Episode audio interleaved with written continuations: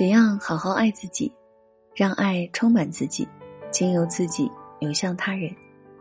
其实，爱自己包含许多方面，例如身体感受、情绪感受、精神需求、心理需求等等。以下分享爱自己的七个层面，看看自己在哪一层。爱自己的第一个层面：吃好、喝好、睡好、冷暖照顾好、健康长寿。爱自己的第二个层面：收拾打扮好自己。补充自己的知识面，去接受文化艺术的熏陶，做个讲卫生、得体、有礼貌、有美感、热爱生活的人。爱自己的第三个层面，接受自己的出身，接受自己的容貌，接受自己目前的境况。爱自己的第四个层面，正确对待自己的情绪，允许他们的存在。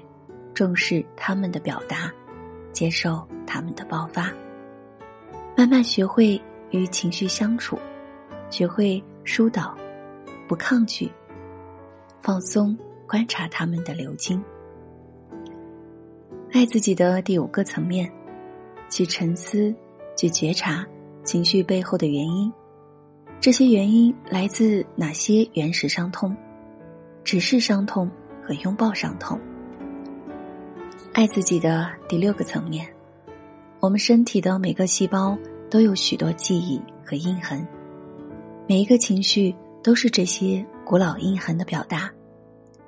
我们能与每个情绪和解，深深的爱上自己每个情绪，我们就开始爱家人、周围人，爱这个世界。接纳自己，才能接纳他人；爱自己，才会。爱他人，放过自己，才能放过他人。